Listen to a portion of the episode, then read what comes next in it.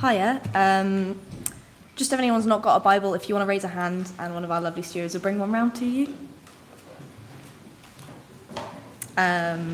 So I'll be reading from 2 Samuel chapter 6, verses 12 to 23.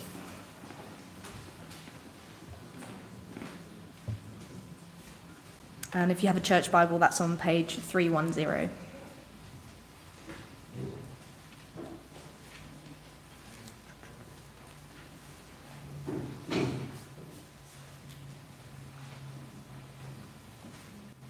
Cool. Just one more reminder, that is 2 Samuel chapter 6, verses 12 to 23.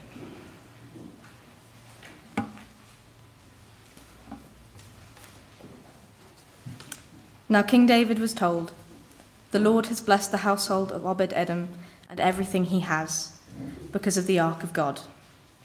So David went to bring the ark of God from the house of Obed-Edom to the city of David with rejoicing. When those who were carrying the ark of the Lord had taken 6 steps, he sacrificed a bull and a fattened calf.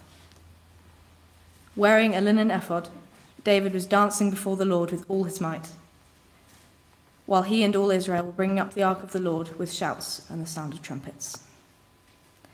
As the ark of the Lord was entering the city of David, Michal, daughter of Saul, watched from a window. And when she saw King David leaping and dancing before the Lord, she despised him in her heart. They brought the ark of the Lord and set it in its place, inside the tent that David had pitched for it, and David sacrificed burnt offerings and fellowship offerings before the Lord. After he had finished sacrificing the burnt offerings and fellowship offerings, he blessed the people in the name of the Lord Almighty. Then he gave a loaf of bread, a cake of dates, and a cake of raisins to each person in the whole crowd of Israelites, both men and women. And all the people went to their homes. When David returned home to bless his household, Michal, daughter of Saul, came out to meet him and said, "How the king of Israel has distinguished himself today, going around half naked in full view of the slave girls of his servants, as any vulgar fellow would." David said to Michal, "It was before the Lord, who chose me, rather than your father or anyone from his house, when he appointed me ruler over the Lord's people Israel. I will celebrate before the Lord. I will become even more undignified than this, and I will be humiliated in my own eyes. But by these slave girls you spoke of, I will be held in honor."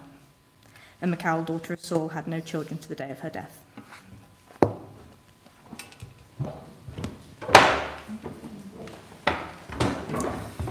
Thanks so much, Abby. Do keep that Bible passage open or up on your phone. My name is Josh. I'm one of the leaders here as well, and I'm going to talk us through some stuff in that passage.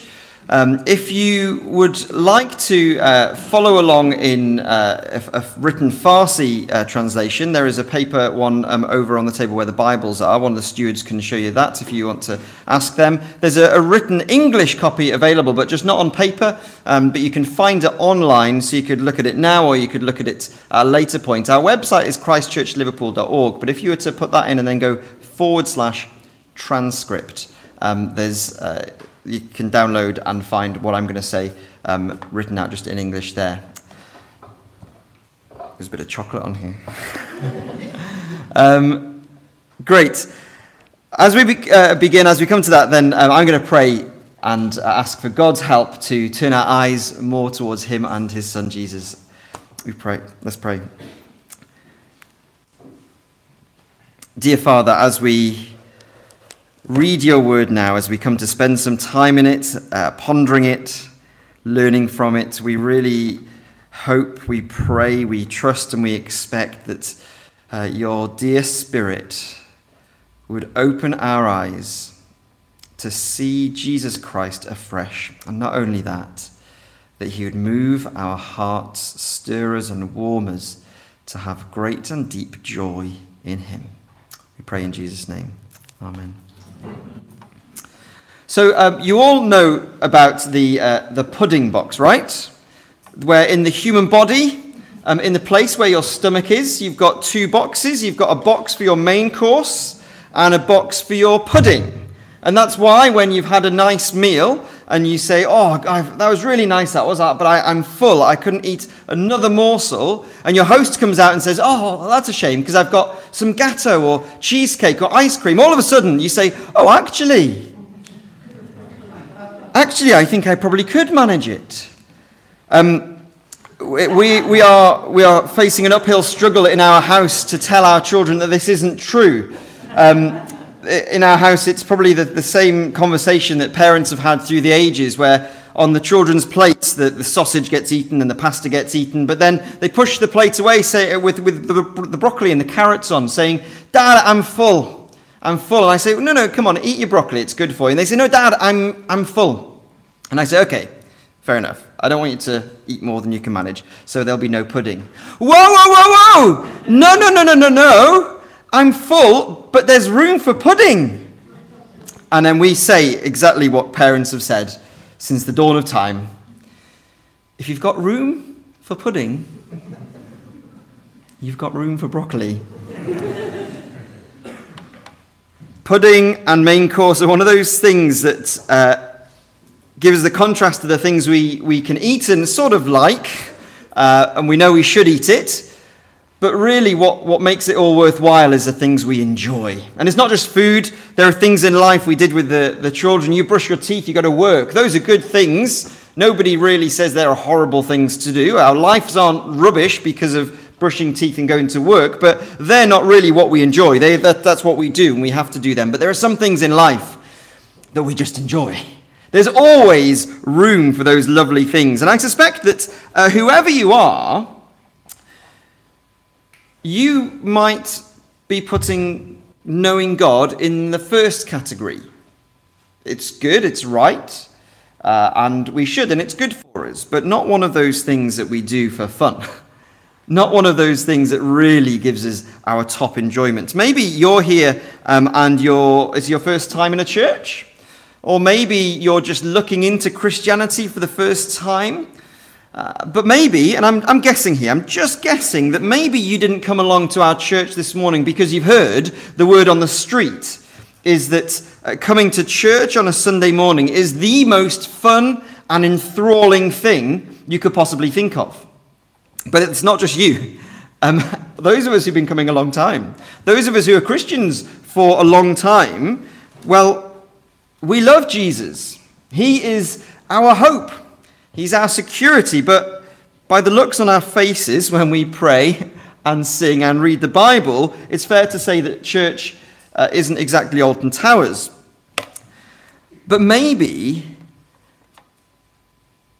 that's something that we've become experts at just missing, overlooking that fact that the Bible actually says that knowing Jesus, being in the presence of God is actually the most enthralling and, yes, ecstatic experience known to man.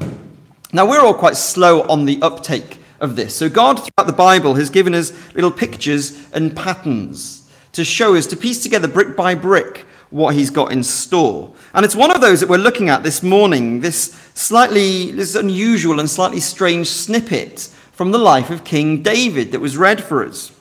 That's here as a little pattern to show us, the pattern that we're meant to get you to look at, so that we get used to the idea that God has in store for us joy and celebration in Jesus ultimately. If you've been here in previous weeks, it's what I've referred to in the past as a balance spike, like a pattern that you encounter first, something that you get used to and learn, but it's only a foretaste and a shadow of what is to come, something that we understand what's going on in David's life so that the reality of Jesus becomes much clearer. And so we're going to focus a little bit on David today and see how he points us to the truth in Jesus, that knowing God is our deepest joy. We're going to see in David, actually, we're going to see someone for whom wealth and reputation and power, all the things that come with being a king, as far as he's concerned, they're just the potatoes and cabbages of life. But for David, dancing in God's presence is the cherry on the icing on the most enthralling cake you can imagine. So this passage that you've got hopefully in front of you in 2 Samuel chapter 6, this is in the first place an invitation to know that joy is yours. Joy is yours. Now, this might be an unfamiliar passage, so let me highlight some of the key parts of what's going on in this. You need to know what the ark of God is. Did you see that that was there in the passage that Abby read, the ark of God? Well, the ark of God is a box, but it's a box which has always represented to God's people God's presence with them. God designed the box. He gave very specific instructions about what it should look like. But importantly, he gave instructions as to how you should handle it, how you should approach it, who can touch it, who can carry it. It was the single most sacred object for Israel. And that's because it represented God. And so just like you can't just waltz up to God however you feel, you can't waltz up to the ark just however you feel. Just like you can't treat God irreverently, well, you can't treat this box, the ark, irreverently. It symbolized the very presence of God. It was special. It was sacred. Now, for the last 50 years or so before this passage, the ark had actually spent time, just been left alone and ignored by God's people in obscurity. But the background to this section here that we that was read is that David, he's just become king. And rightly, he wants to make God's presence have a central role in the national life. So he wants to bring the Ark of God into the city, to the capital city. David knew, and he wanted all the other people to know, that where God's presence is joy and blessing. Having God's presence in the middle of the people, that's what makes life worthwhile. So he arranges a procession to bring the Ark of God into the capital city. It's referred to the capital city in your Bibles as the City of David. He arranges a procession to bring the Ark into the City of David because he wants God's people, God's presence in amongst the people in the City of David. Now, just before this, they got it very wrong. They didn't treat the Ark right. It was tragic and somebody died. So for a while, they abandoned the project and they just left the Ark in the house of a guy called Obed-Edom. And that's where verse 12 picks up the story. We learn that Obed-Edom and his family have had God's presence living with them, and they've been blessed, and they've had great joy. And that reminds David that he wants God's presence and joy in the middle of the people. And so he decides to make another procession to bring the ark into the City of David, and this time he's going to get it right. They're going to handle it properly. That's what's going on in this passage, but I want you to notice just how joyful this is. We are not unfamiliar with processions of joy. I don't know if you ever made it to the Liverpool FC victory parade last year or the year before. Don't know if you were one of those people standing on the streets. Now, the protocol, the idea that when you go there was just simply that you go there and you have joy. That was all that was required, wasn't it? The idea was you turn up and, you don't have to work for anything. You don't have to do the rules or anything like that. You just turn up, wave your flags, and if you feel like dancing, you dance. And if you feel like singing, you sing. I don't know if anyone was there. Did anyone sing? I think they probably did. But it's interesting, you don't even get to meet the footballers. Nobody actually got to meet Mo Salah or Jordan Henderson, or Jurgen Klopp. You're just in their presence. Just in the presence of them, seeing them face to face. And that caused the city to stop. Fireworks, flares, flags, dancing, music. You might have tuned in last year to the England women's football team when they won the European Championships. They had a similar kind of thing. The streets of London thronged with celebration. And it was just because they wanted to be in the presence of these women. And they had with them a metal object. All it was a metal object.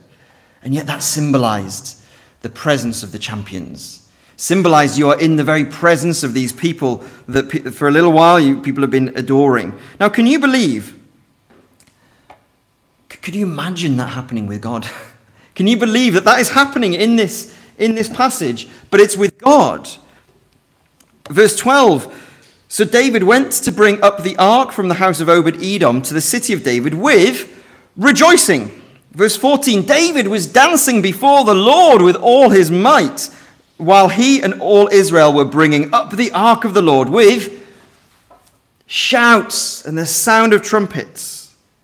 David has set up this procession, and he is leading the way, setting the example for the benefit of the people, because he wants to show the people he rules something that we don't get to hear very often, and that is, if God is for you, if God is with you, then joy is yours. I don't suppose that many people in David's day would have got this if it weren't for the procession. Don't go thinking that, they would have enjoyed that, but we are quite different. I'm not sure that they actually would have enjoyed this unless it was set up like this. They might not have realized it. So it needed David to lead the way, so that he could teach his people where the real joy lies and just how captivating God's presence with them really is. David, he took off his robes and his crown just so that he would be like all the other people, so that they could be like him in enjoying the presence of God. David set up and arranged the whole day, but in fact it was God behind it all, because he had David set up that day to lead his people in knowing the joy of his presence, to set up a pattern, to prepare them for when he'd send his son, God's presence coming into the city of David. In just 35 sleeps, we are going to be remembering how heaven couldn't contain the joy as a choir of angels burst the sky to announce the news that it's great good news of great joy for all people, because today in the city of David, God has come. A Savior is born. He is Christ the Lord. See, God has never intended to stoop down to be among his people so that life gets more dull and more serious and more boring. God has never been present with his people to exude a kind of good rule-keeping behavior. His presence in David's day caused a party. And when Christ the Lord came to the city of David, we still remember 2,000 years later, half the world stops in December to eat mince pies and wear Christmas jumpers and sing songs and exchange presents and decorate trees, because God's presence came into the city of David, and we're still celebrating that.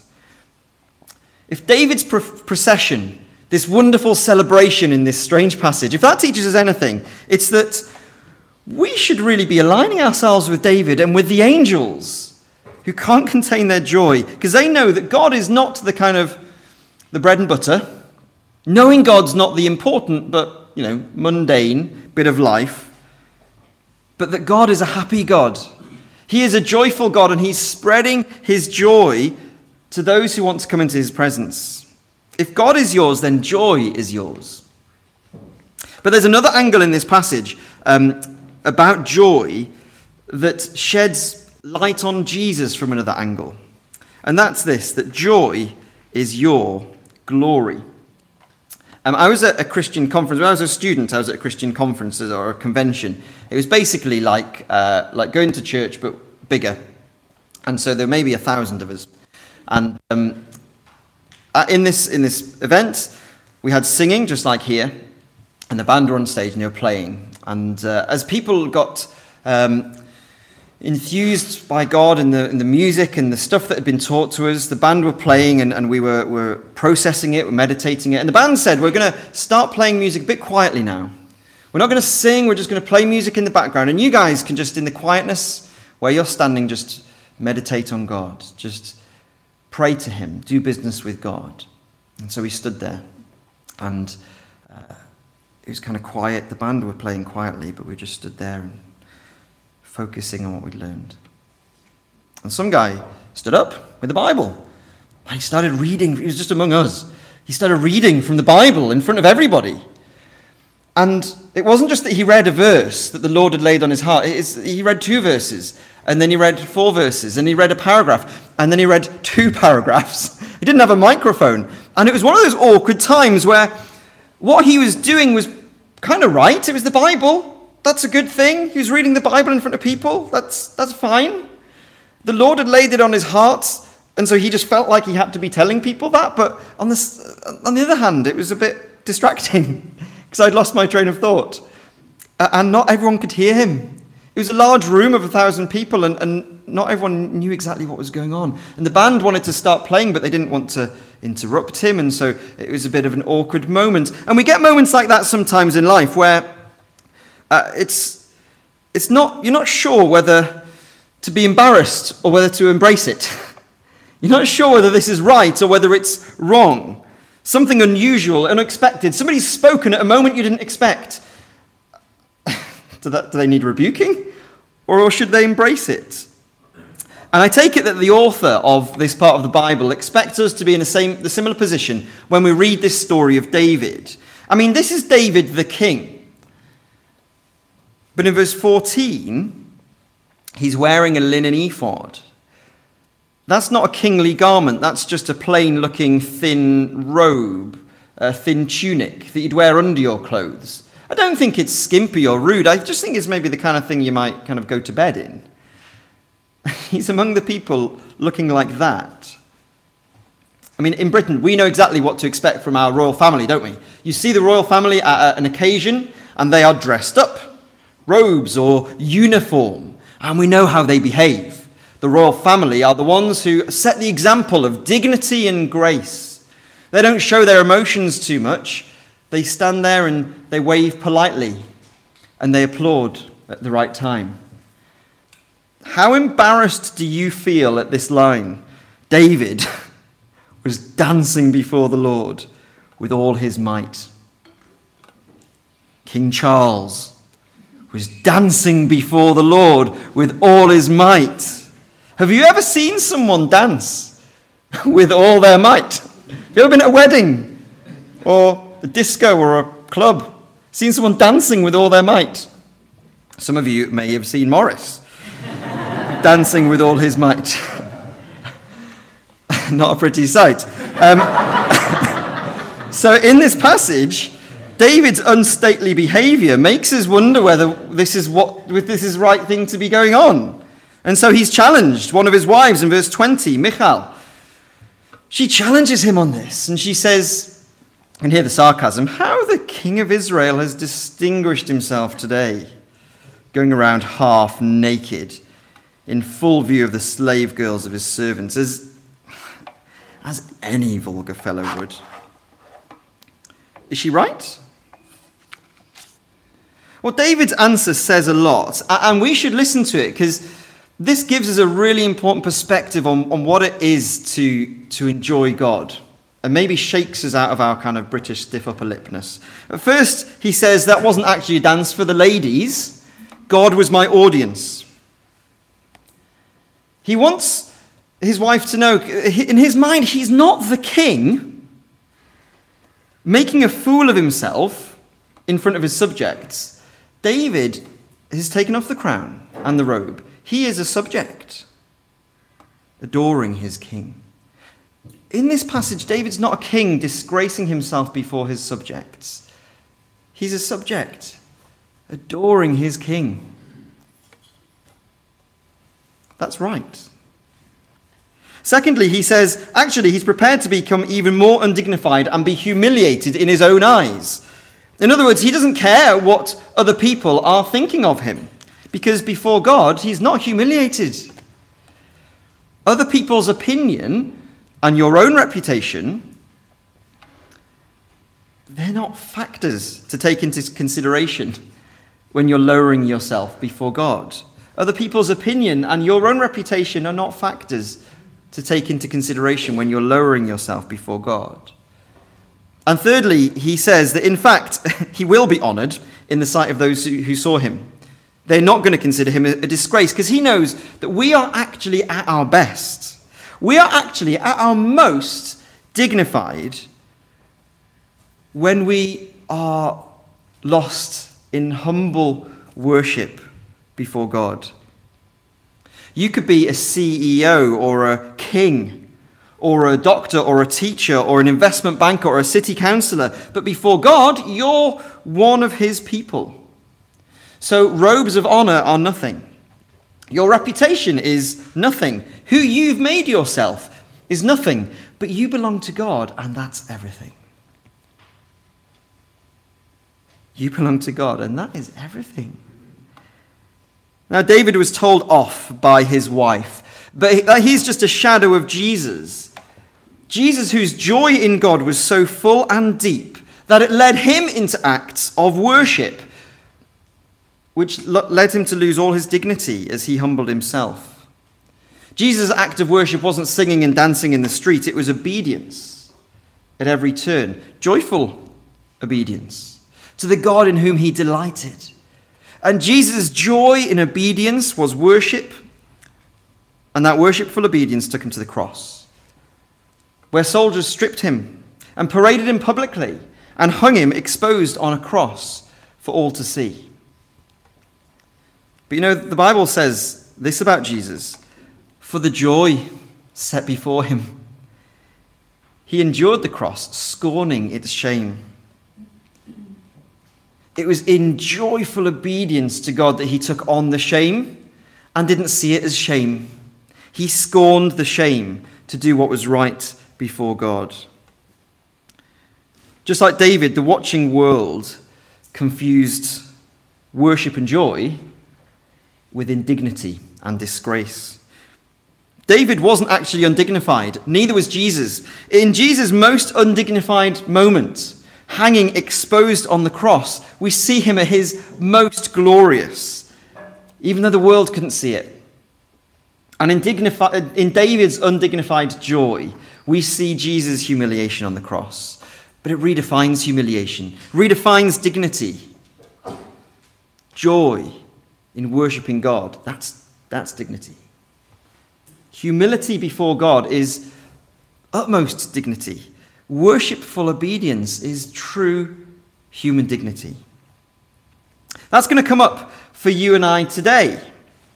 If you follow Jesus and want to enter into joy, enter into worship in every area of your life, well, we're likely to follow Jesus, to follow David, and to follow Jesus, and be considered an embarrassment to others. What would your colleagues think if they saw you here with your eyes closed and your hands raised in worship? What do people think if you're standing singing and you just kneel on the floor when no one else is? Or even worse, dancing. We have had in our church qualified and respected leaders of men, doctors who dressed up like detectives and crazy scientists to do a kids' slot. We've had a respected chartered engineer come to our internationals group to play Hunt for the Easter Chick. We've had people who are high up in the world's eyes come to tears in our singing. And your neighbours will think that you're stupid because you can't think of anything more fun to do on a Sunday evening than to go into a cold church and sing 200-year-old carols in a choir. They're going to be puzzled at why you give some of your salary to fund somebody who's in an English language school in North Africa.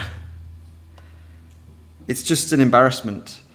But these are pictures of joy and honor and glory. And you know you are at your most glorious, at your most honored, at your most dignified when you are engaged in joyful worship, scorning the world's shame because of the joy of knowing God. And this does make sense because, thirdly, joy is your destiny. Joy is your destiny. At the moment at home, we are watching a Netflix series. It's a drama, and it's got some features like a lot of dramas that you might be familiar with. It's one of those dramas where you've got your main storyline, your characters are doing this and that and the other, but then it keeps interspersing that with a flashback.